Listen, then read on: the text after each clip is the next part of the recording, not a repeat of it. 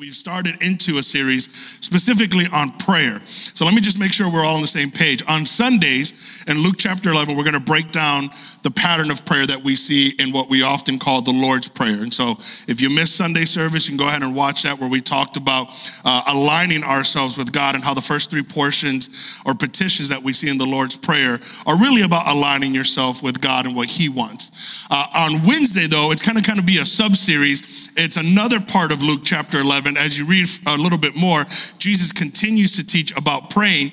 And in Luke chapter 11, verse 9 through 10, we get this really famous nugget.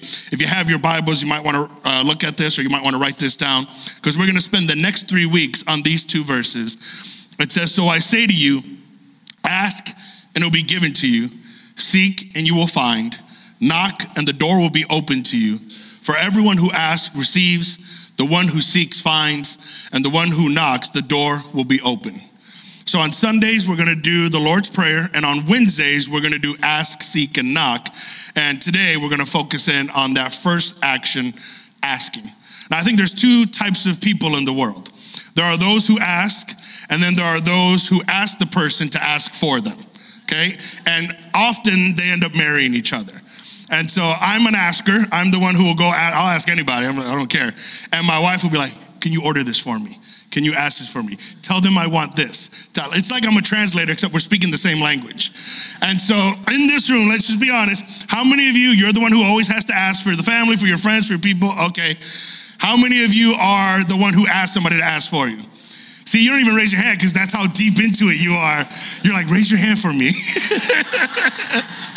Okay? So there's these two types of people. Now, the problem oftentimes is, I think we all, even if you are the person who asks, sometimes there are certain situations or certain people that you find it a little bit harder to ask, right? It's just like, "Oh, I don't know that person that well," or "No, they're this or they're that." I remember one time I was in Ireland, and we were in Northern Ireland, and we did this tour, and it was one of those like movie set tours and stuff. We didn't see anybody. But as I was sitting in the airport getting ready to go back into the UK, everyone's on their phones, but because I didn't have any signal there, I was just sitting there like a noob, right? Like it was 1992 or something. And so I'm just sitting there watching people, and there was like literally a movie star right in front of me and his movie star wife. And I realized, I read on Twitter that they had just got married. And so I made eye contact and I was like, "Hey, congratulations on your wedding." And they were like, "Oh, thank you." They were super nice and British and all that. So I was like, "Oh, cool." And then, but nobody else noticed, right? And then after they walked away, people were like, "Was that so-and-so? Was that so-and-so?" And everybody was freaking out. And then I was like, "Should I go ask for a picture?" And I was like, "I don't want to ask for a picture." And then we got into this whole thing. And then my guy's like, "You can't ask them for a picture, but don't be that guy." And I was like, "I don't want to be that." So long story short, I didn't ask for a picture. And then when I came back and I told everybody, everyone said the same thing. "If you don't have a picture, it didn't really happen." I was like, "It happened. I was there. I saw the whole thing." But the problem is, because of who they were, I just didn't feel comfortable asking them. I don't know them. I'm sure there's a billion people that are constantly asking them for things. So I hesitated in asking. That's my point on that. Well, when you look at scripture, the Lord is inviting us to ask. That's what prayer really is, to a certain aspect, right?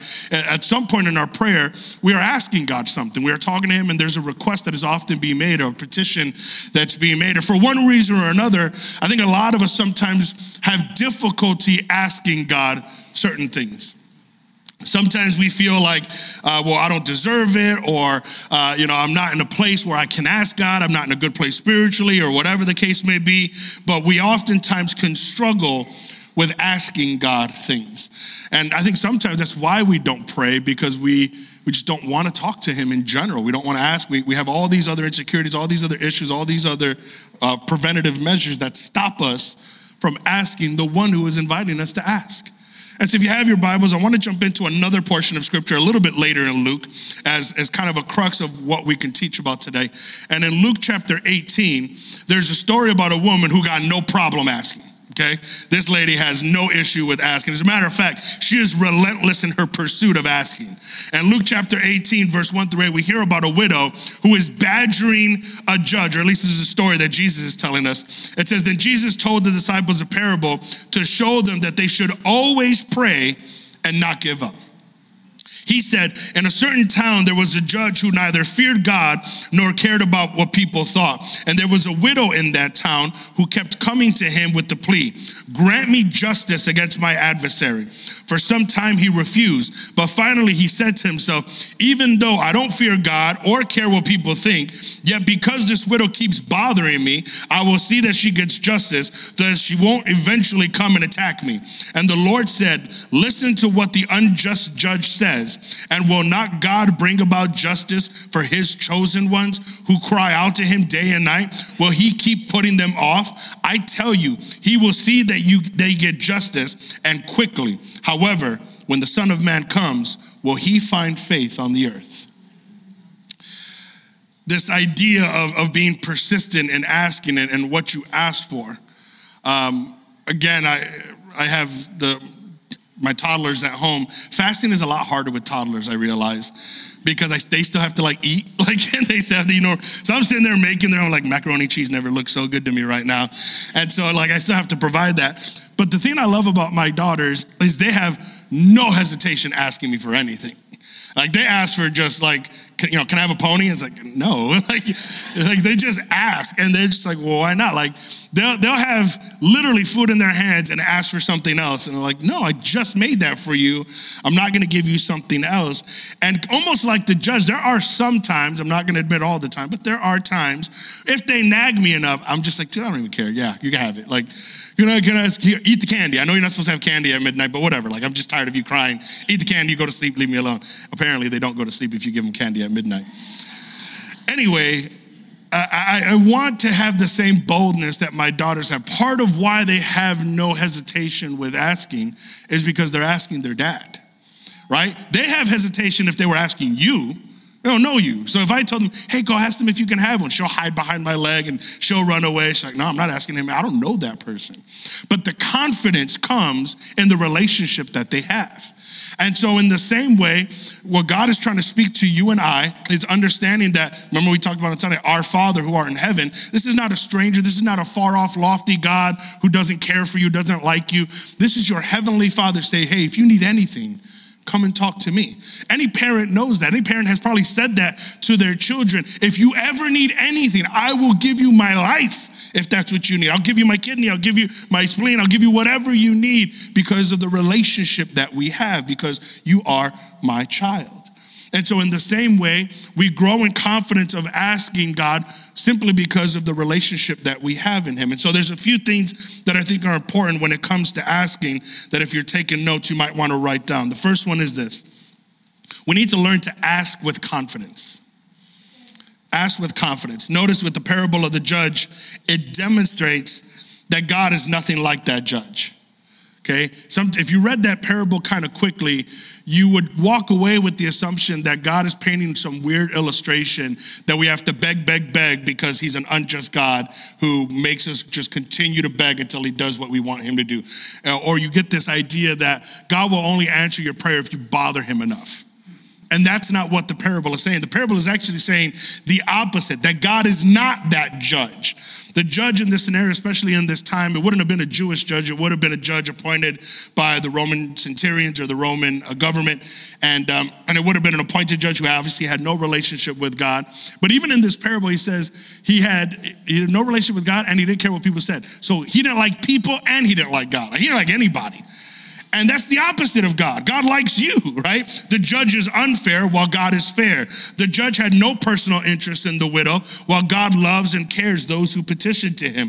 The judge answered the widow's cry out of self-interest. God loves to bless his people because they're his people, right? There's a major difference between the judge in this parable and the God that we have a relationship with. So when we go to God, we can go with confidence because, like I said, there's a relationship with him.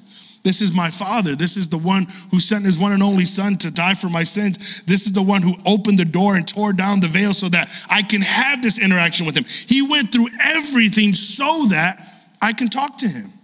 So why not just do it? So I learned to then ask with confidence, as 1 John chapter 5 says in verse 14 and 15, this is the confidence we have in approaching God, right? What is it?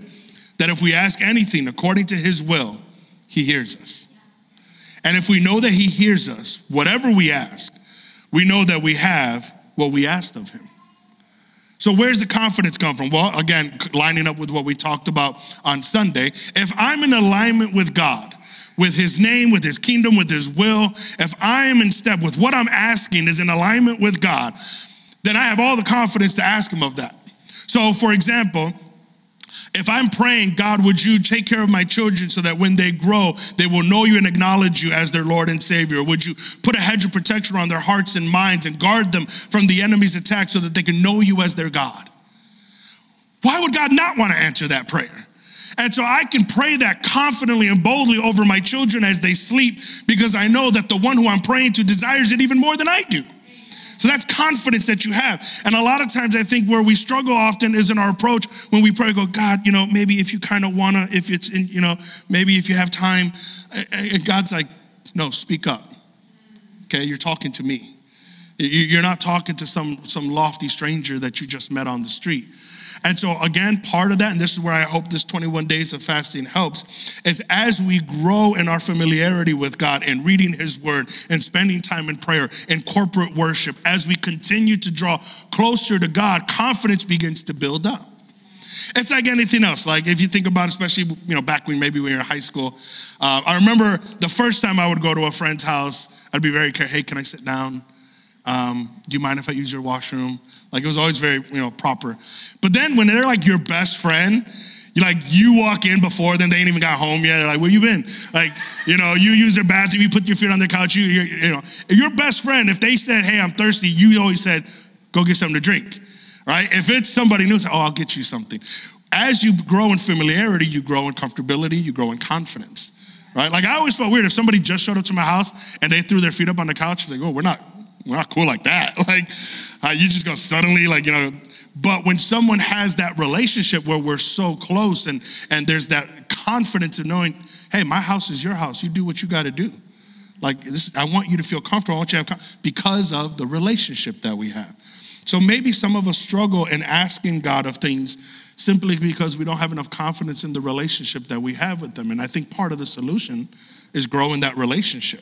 And again, understand the hiccup is not on God, it's on you. God's not insecure about you coming to him. God wants you to come and talk to him. I'm just saying part of what prevents us from going as confidently as we like to go is in the understanding that maybe we don't have the relationship that we'd like to have. So we continue to be a little bit awkward. Our confidence is not in who we are or what we have done. Our confidence is in who God is and the fact that we have a relationship with him. And as you grow in that confidence, prayer becomes a lot easier. Prayer becomes a lot more comfortable. And I was joking with my wife the other day. She got this thing when we're watching a show. You know how you're binging something and there's like sometimes at the end of the show, they might give you like a coming for the next episode. She hates those trailers. She's like, no, it's going to ruin the next episode. Go to the next episode. She doesn't even bother to tell me that in words though. She goes, And I'm like, can you use words when you speak to me, woman? She's like, you know what I meant. I was like, I know, but I hate that I know what you meant. But sometimes she goes, and I'm like, oh. Then I have to forward the thing. I want to have that level of, I just look up and just like, God, would you, I want to have that kind of relationship where God says it to me. I'm like, yes, Lord, I know exactly what you want me to do. That grows though as we have confidence with God. Now, in order to grow in that confidence with God, our prayers, we need to be able to build it up and we need to be able to ask, not just with confidence, but we need to be able to ask with persistence. Okay? What do I mean by persistence? Persistence is that continual effort, that constantly going after it. Our confidence continues to build as our persistence continues to grow. And so too often, our prayer life is, and we'll get into this a little bit more, so I might say this in a few weeks, but I was thinking about it. I was looking at the series and the portion of knocking. Too many of us, we're not knocking. We're playing Ding Dong Ditch with God. Remember Ding Dong Ditch? You can't play it anymore because ring cameras, they ruined the whole game.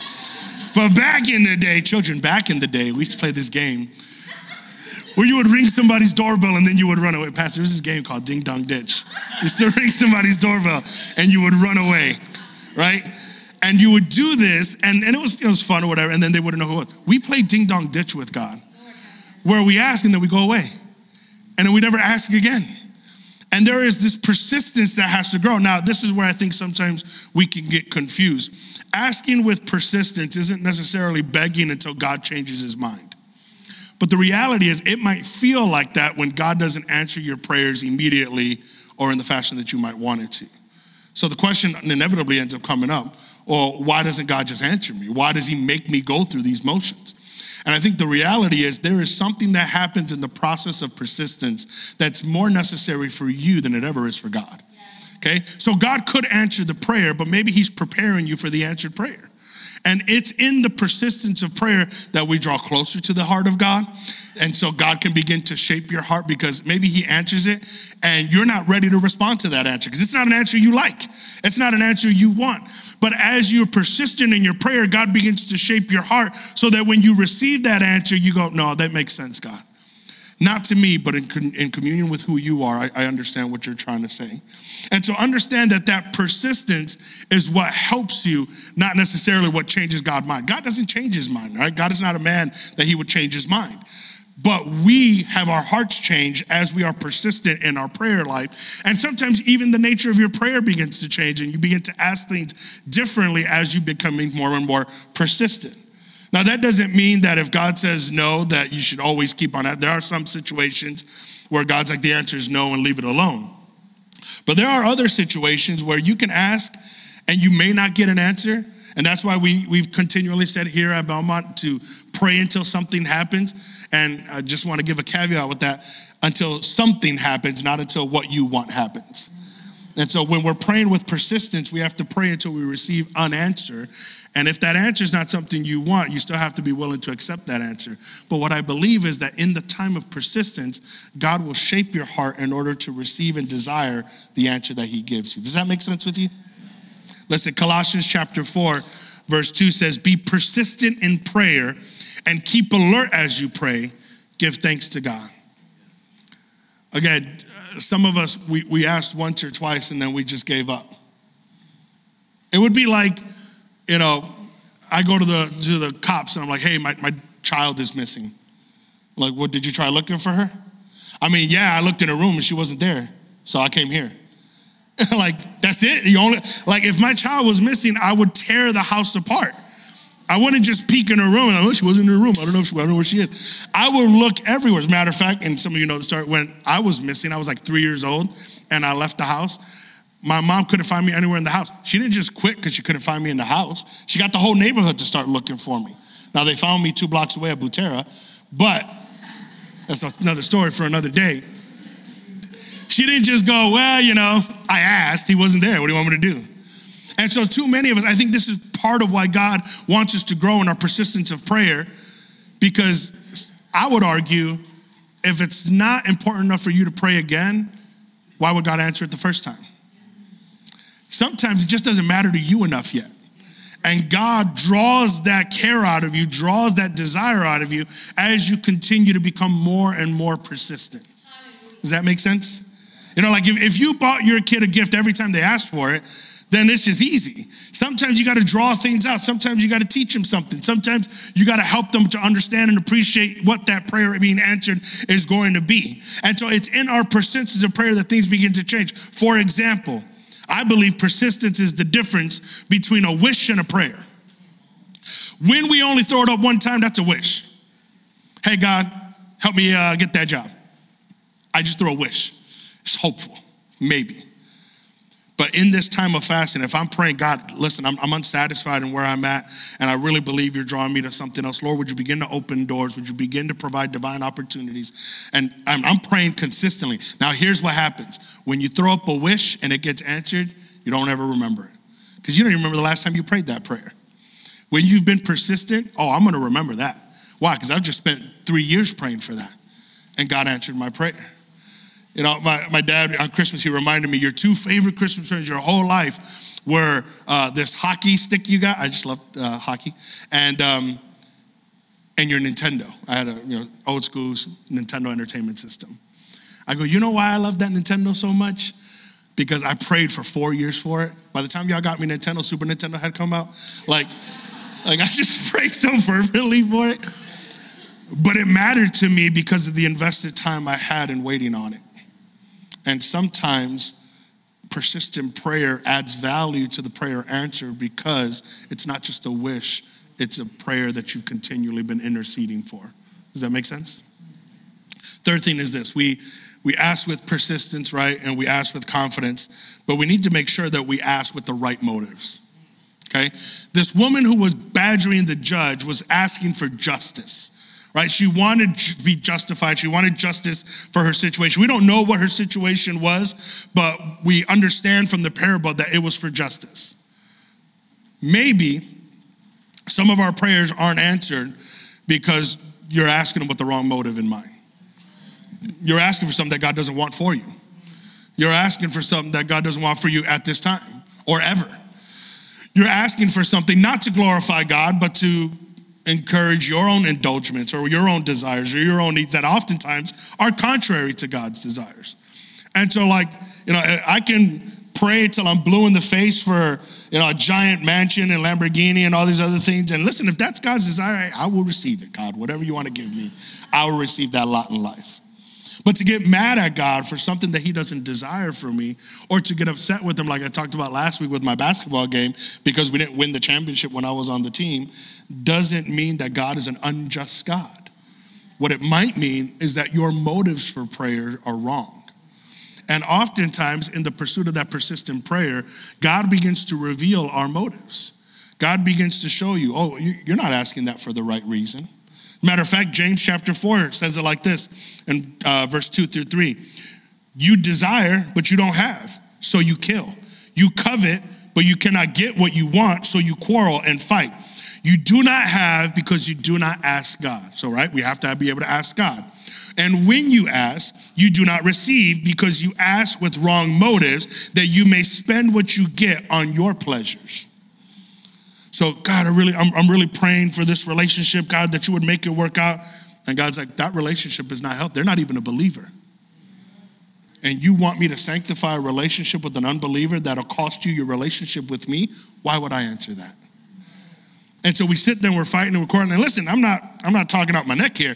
I remember I was in Excel Youth Ministry as a student. And I had a back and forth relationship with this girl that was not good and was not healthy. And everyone knew it but me. I was the only one that wouldn't see it. And I remember at one point, I was literally at this altar, at an altar call, praying my eyes out, just crying out to the Lord. And the youth pastor comes up to me and he shakes me and he's like getting my attention. And I'm like, this is kind of rude, dude. I'm praying. And he's like, Joey, look at me. And so I stopped by looking at him. He goes, she's not your wife. Stop praying for that. And I was like, that's rude again. And I wasn't even praying out loud, right? But he was so right. Like, I was so desperate for something that God didn't want for me. And again, thank God he didn't answer that prayer because I absolutely adore my wife. Nothing to do with the other person, but I absolutely adore my wife. And I'm so eternally grateful that what God has for me is so much better than what I want for me. And sometimes good is the enemy of great. And we keep praying for something that maybe is good, but God has something great if you're willing to fall in line with him. And sometimes in the aspect of praying, as we continue to pursue and grow in our prayer, God begins to shift and show us your motives aren't pure. The reason you want that doesn't honor me, doesn't justify me, doesn't help our relationship, doesn't grow, doesn't benefit, doesn't add fruit. As a matter of fact, if I answer that prayer, it's going to hurt you. Spiritually, it might hurt you emotionally. It might hurt you even physically.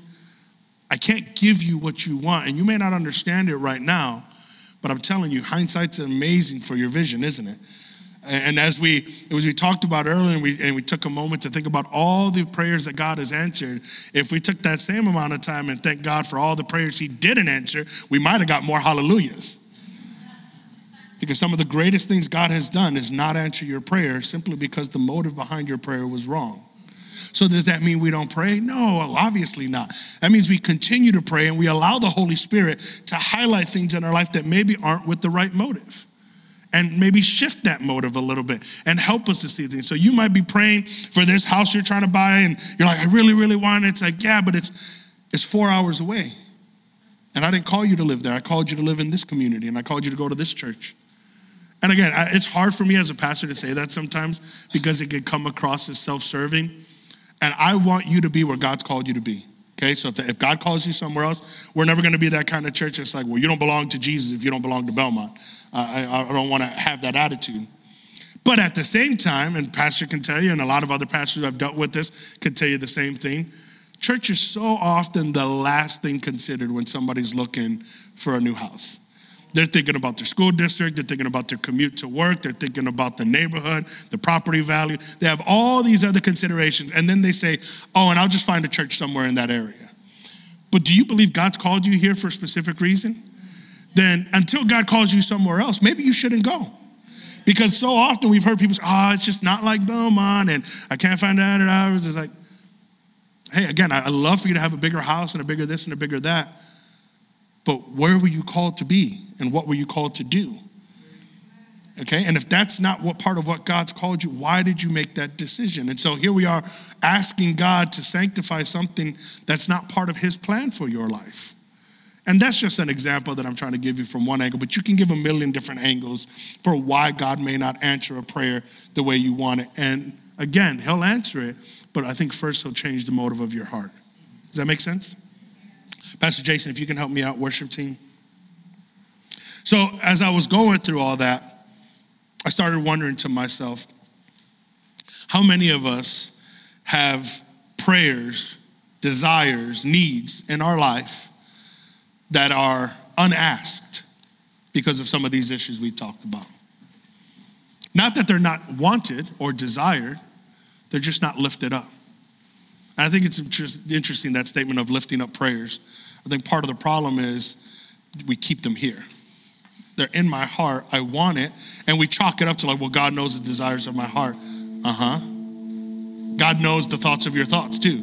God knows what you want, but you still need to be able to ask. Last night, my kid, she's been having this attitude, my older one. She keeps saying this phrase, who cares? It's really like, you want to see me up mad. Like she's gotten pow pow a couple of times because she's like, who cares? I'm like, say that again. And as she walks away, who cares? I ran up and like caught her on the backswing on it. And it's like all angry, whatever. And then the other day when we tried to call her out on it, she said, who fares? I was like, what did you say? Who fares? I'm like, I know what you mean. You're saying the same thing. Sorry, I didn't see your head nod. Yeah. So she said that last night. She got a pop out for it because I was done with it. And then later on that night, she's like peeking at the side of her door before she goes to bed. And I'm like, what's up? And my wife's like, go, talk to him. And she's like covering her face. And she comes by me and like all sheepish. And I'm like hugging her. And I'm just like, all right, you're going to go to bed? Good night, baby. She goes, all right. And just before she walks away, she stops. I'm sorry that I said, who cares when you told me not to?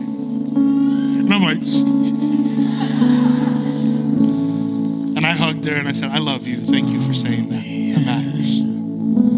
That must have been hard for her as a 3-year-old to say. And sometimes it's hard for us to admit things, to talk about things, to ask for things that we're like, God, I know I don't deserve it.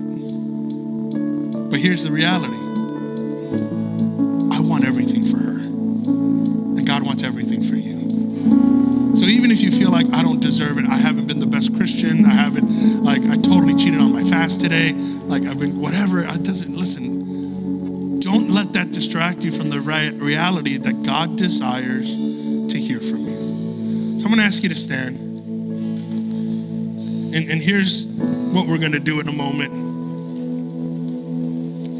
I want to take the next 10, 15 minutes and really linger for a while.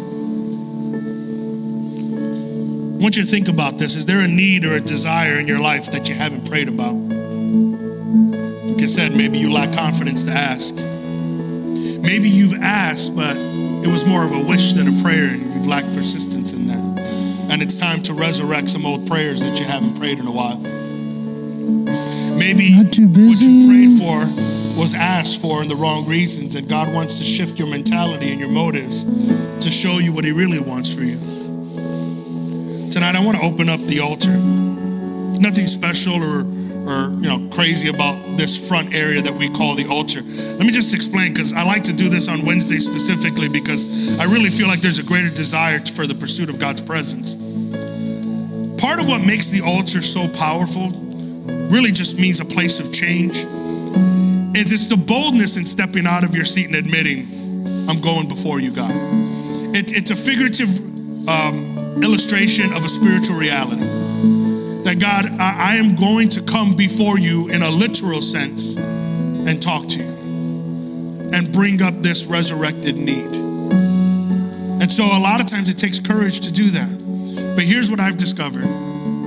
I have never responded to an altar with other believers where I didn't feel encouraged because I was with other believers. There's something powerful about the people of God coming together, standing alongside each other. And by the way, if you're ever paranoid about somebody listening to your prayer, ain't nobody paying attention to you, except for that rude pastor that interrupted my prayer.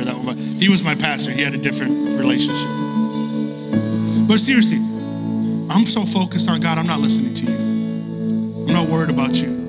And even if I am, it's because I care about you, not because I'm nosy about your business. So here's what I'd like you to do. Take a moment, close your eyes for a second, just really think to yourself. Is there a prayer that needs to be prayed tonight that you haven't asked? You know it, God knows it, but you haven't asked it. You've been hesitant. You've lacked confidence. You've struggled. You feel like you're unworthy. You feel like you don't deserve it. You never deserved it. That's why God gives us grace. He gives us what we don't deserve. Is there a prayer that you prayed one time ago, a while back, but you lack persistence, and it's time, as the Holy Spirit's been moving, he's been prompting it in your heart to say, hey, it's time to bring this prayer back.